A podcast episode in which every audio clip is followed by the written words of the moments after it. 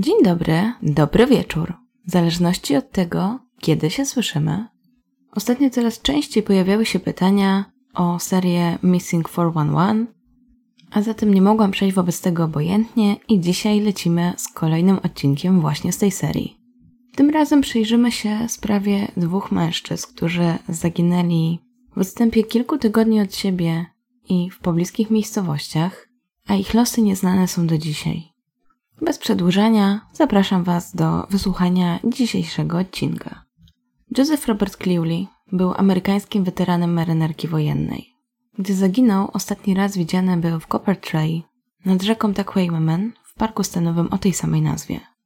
Park ten leży w stanie Michigan, a dokładniej w północnej części tego stanu i tworzy obszar o powierzchni blisko 20 tysięcy hektarów na odcinku około 20 kilometrów. Na obszarze parku znajdują się też dwa wodospady, górny i dolny. Razem stanowią jeden z największych wodospadów w Ameryce Północnej, na wschód od doliny rzeki Mississippi. Joseph wraz z żoną mieszkali w Panama City, na Florydzie, ale bardzo dużo czasu spędzał w swojej chatce, którą miał niedaleko tego parku. Jego żona również lubiła czasami z nim tam przyjechać, ale przez większość czasu raczej był tam sam. Choć nie do końca, bo najczęściej towarzyszył mu też jego pies o imieniu Chip. Ostatnim razem, kiedy państwo Clearly byli razem w swojej chatce, to było 10 lipca 2008 roku. Ogólnie mieli taki swój system, że jeżeli Joseph zostawał sam w tym domku, to miał się meldować o 9 i o 21, że wszystko jest w porządku.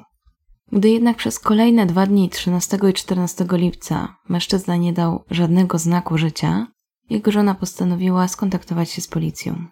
Na miejsce wysłano policjantów, którzy sprawdzili dokładnie okolice chatki, a następnie zapukali do środka, ale okazało się, że jest zamknięta, a w środku nikogo nie ma, zarówno Josefa, jak i jego psa. Ogólnie Joe znał bardzo dobrze ten obszar. Był zapalonym miłośnikiem wycieczek i właściwie praktykował to przez ponad 20 lat. Aby jednak móc pospacerować po parku scenowym, to potrzebował do tego samochodu, aby właśnie tam podjechać. I tego samochodu również nie było pod chatką. Zanim jednak przejdziemy do możliwych wydarzeń, to opowiem Wam jeszcze pokrótce o samym Joe.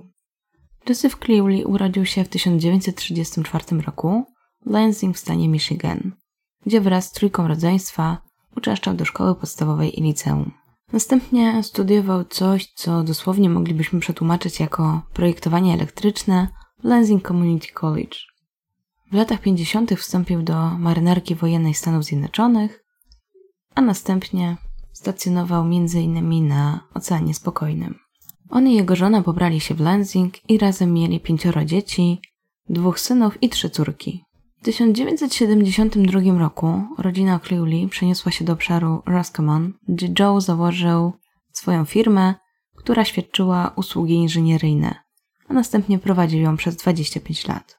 Jeżeli chodzi o jego stan zdrowia mniej więcej w czasie zaginięcia, to nie był on najlepszy, co właściwie nie dziwi, bo Joe już miał swoje lata, a dokładnie w dniu zaginięcia miał 73 lata. I te problemy były związane głównie z sercem i układem krążenia. Zdarzały mu się też czasami krótkotrwałe utraty pamięci, ale jego rodzina wierzyła, że nie byłby zdezorientowany. Prawdopodobnie w dniu zaginięcia miał na sobie niebieską koszulkę polo z krótkim rękawem, miał też niebieską kurtkę z suwakiem, szare lub brązowe spodnie khaki, brązowe buty do kostki, białe skarpetki i taki kapelusz rondo z rozkładanymi nausznikami. Joseph z racji swojego wieku miał już dziwiejące włosy, brązowe oczy. Z charakterystycznych rzeczy posiadał bliznę na dłoni w pobliżu kciuka po wypadku z siekierą. Miał też inne blizny na rękach i prawdopodobnie na brzuchu. Niecały miesiąc przed jego zaginięciem, 13 lipca, jeszcze cała rodzina wraz z wnukiem wybrała się do North Country Trail i nikt nie spodziewał się wtedy, że będzie to taki ostatni ich wypad. Bliscy twierdzą, że ci, którzy mieli szczęście poznać Joeya, to najprawdopodobniej znali go jako miłego i łagodnego człowieka. Według jednego z jego siostrzeńców, mężczyzna był takim człowiekiem, że gdyby było trzeba, to oddałby swoją ostatnią koszulę, nawet gdyby dopiero kogoś poznał. Wróćmy więc do dnia zaginięcia, a dokładniej przyjmuje się, że było to 12 lipca 2008 roku i uważa się, że Joe wybrał się wtedy wraz ze swoim psem na spacer wzdłuż North Country Trail i nie było to nic nadzwyczajnego, bo robił to właściwie codziennie. W chwili zaginięcia przebywał, tak jak wam wspomniałam, w swojej małej dwupokojowej chatce. Była to dosyć stara chatka, bo zbudowana w 1920 roku. Kiedyś służyła za taki posterunek dla myśliwych. Domek ten znajdował się w hrabstwie Chippewa, małej wiosce, która liczyła około 450 mieszkańców. W większym pokoju znajdowały się lampki gazowe i stara opalana drewnem kuchenka. Nie było tam elektryczności, nie było doprowadzonej wody, nie było paneli słonecznych. Wyposażenie domku też było całkiem proste. Jakiś regał, stolik kawowy, fotel, łóżko. Aby dostarczyć wody do domku, Joe musiał regularnie wybierać się do pobliskiego źródła. Oprócz tego, że mężczyzna przeważnie spędzał tam całe wakacje na wędrówkach po parku stanowym, to lubił także spędzać czas ze swoją rodziną, łowić ryby, polował też na ptaki i jelenie. Natomiast wraz ze swoją żoną Lorraine większość zim spędzali w Panama City. Dzień, w którym zaginął prawdopodobnie Joe, był słoneczny, ciepły i wilgotny, całkiem przyjemny na piesze wędrówki. Pies Joeya nie był rasowym psem, był mieszanką Chow i Springer Spaniela. Był już raczej starszym niż młodszym psem, bo w tym dniu miał 9 lat i charakteryzował się czarno-białą sierścią oraz czarnym językiem i takim pociesznym, kędzierzawym ogonem. Ważył około 20 kg. Miał też na sobie obroże, ale nie było tam znaczka do kogo należy i podobno Joe nie używał smyczy gdy wybierał się z nim na spacer do parku. Według rodziny mężczyzny pies był tak lojalny, że za nic nie opuściłby swojego pana. Joe bardzo lubił samotność generalnie i nie przeszkadzało mu to, że przez większość czasu siedzi sam w tym domku. Także podczas spacerów potrafił przysiąść na jakimś pniu i godzinami obserwować naturę, zwierzęta i wszystko wokół. Po tym jak odkryto, że mężczyzny nie ma w domu, Policja zdecydowała się przeszukać okolice i wkrótce udało się trafić na jego furgonetkę. Był to srebrny pojazd Oldsmobile Silhouette z 1992 roku. Posiadał też tablice rejestracyjne Michigan. Samochód został znaleziony zaparkowany wzdłuż północnej strony szlaku Takwa Trail w parku stanowym. To, co było zastanawiające, to to, że klucze do pojazdu znaleziono w środku, a drzwi po lewej stronie były odblokowane. Rodzina mężczyzny zdecydowanie twierdziła, że na pewno by tego nie zrobił, że po prostu zamknąłby samochód, zabrał ze sobą kluczyki i wyruszył na spacer. Zdaniem jego syna, Joeya Juniora, jego ojciec musiał zostać czymś odciągnięty, gdy wracał już do swojego samochodu. W obliczu takiego znaleziska, wkrótce po tym, rozpoczęto największe poszukiwania w historii tego hrabstwa. Były bardzo intensywne, a dziesiątki poszukiwaczy spędzali niezliczone godziny na tym, aby odnaleźć Joya i jego psa. Do poszukiwań wykorzystano także psy, które specjalizowały się w różnych zadaniach, zarówno te, które tropiły żywe osoby, tak jak i te, które miały odnaleźć osoby zmarłe. Skorzystano także z niewielkiego samolotu i śmigłowca. Sprowadzono także różnego rodzaju pojazdy i kłady oraz jednostki pływające bo tak jak Wam wspomniałam, park był dosyć duży i otaczała go rzeka. Niestety, pomimo tak intensywnych poszukiwań, nie udało się trafić na żaden ślad. I po czterech dniach oficjalnie poszukiwania zostały odwołane. Nie oznaczało to tego, że zostanie zamknięte śledztwo, ale po prostu odwołano te wszystkie jednostki. Wolontariusze dalej przeczesywali okolice, ale i oni nie natrafiali na żadne ślady.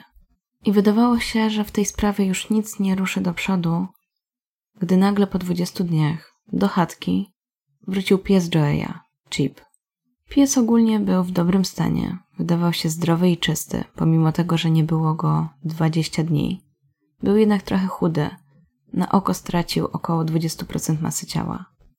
Ale pomimo tego wydarzenia, które początkowo dało dużo nadziei, to niestety nic się nie zmieniło i Joseph do dzisiaj pozostaje nieodnaleziony.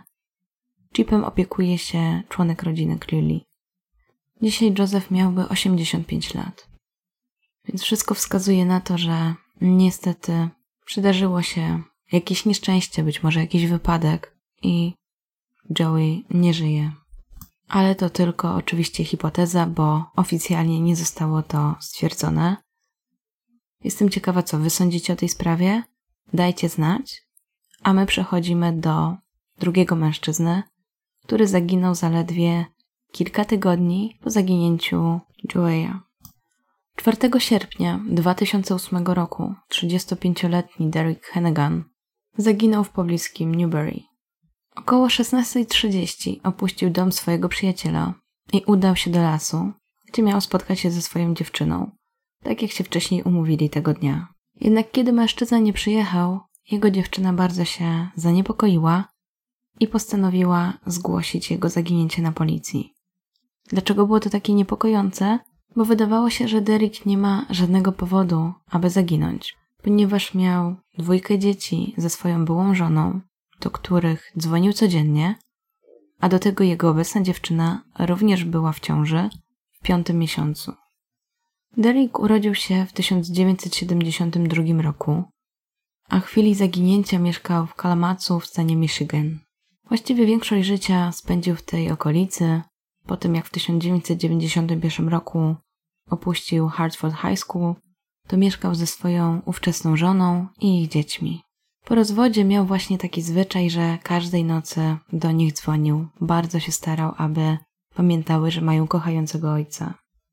W dniu zaginięcia miał na sobie czarną bawełnianą koszulkę Monster z odciętymi rękawami i dużą zieloną literą M po lewej stronie klatki piersiowej. Do tego miał na sobie spodenki w stylu koszykarskich firmy Nike, białe bawełniane skarpetki, srebrny pierścionek i małe złote kolczyki w kształcie obręczy. Z takich charakterystycznych rzeczy było to, że Derek posiadał bliznę, tatuaże, miał też przekuty lewy sutek, oczywiście też uszy, posiadał bliznę po wycięciu wyrostka robaczkowego, a jego palec wskazujący środkowy i serdeczny na prawej dłoni oraz kciuk były wcześniej złamane i zdeformowane. Prześledźmy jednak wszystkie dni, które być może wpłynęły na to, co się wydarzyło, iż Derek zaginął, i zacznijmy od 1 sierpnia 2008 roku. Tego dnia mama Derika otrzymała niezbyt przyjemny telefon od aktualnej dziewczyny jej syna, która twierdziła, że po raz kolejny poszedł do domu swoich przyjaciół i prawdopodobnie nadużywają tam alkoholu i narkotyków. Kobieta postanowiła zainterweniować i zadzwoniła do swojego syna, ale z rozmowy wydawało jej się, że absolutnie nie jest pod wpływem czegokolwiek i według niego to on nawet tam nie imprezował, tylko pomagał w kopaniu w ogródku, a następnie przy naprawie łóżka. Wydawało się, że wszystko jest w porządku. Następnego dnia, tym razem to Derek zadzwonił do swojej mamy z pytaniem, czy mogłaby po niego przyjechać, więc tego rozumiem, że nie miał swojego samochodu, bo jest już zmęczony walką ze swoją dziewczyną za każdym razem, gdy wraca do domu. Jego mama zdecydowanie powiedziała, że nie ma takiej opcji, dlatego że skoro zdecydował się zamieszkać ze swoją dziewczyną i jest już dorosłym człowiekiem, to musi sobie poradzić z tym problemem, zwłaszcza, że spodziewają się dziecka i nie można uciekać od problemów. Derek zaczął jej coś wspominać, że ma takie wrażenie, że to dziecko, które nosiła jego dziewczyna, być może nie jest jego. Ale nigdy nie udało się tego potwierdzić. 3 sierpnia Derek tym razem zadzwonił do swojego taty i zapytał, czy on po niego przyjedzie. Tata powiedział, że nie ma takiej opcji, ale jeżeli ma taką ochotę, to może przyjechać autobusem, a on wyśle mu bilet autobusowy. Derek wspominał coś takiego dziwnego już właściwie w tym momencie, bo powiedział swojemu ojcu, że musi stąd uciec jak najszybciej, bo tak zwani oni go zabiją. Nie wiadomo było o co chodzi, czy to było jakieś przyjęzyczenie, czy właśnie może miał na myśli te kłótnie ze swoją dziewczyną, ale no brzmiał dosyć poważnie. Tata wysłał mu ten bilet i cały dzień potem czekał na przyjazd Derricka, ale nie doczekał się, więc uznał, że widocznie młodzi się pogodzili, wszystko sobie wyjaśnili i po prostu Derrick zapomniał go o tym poinformować.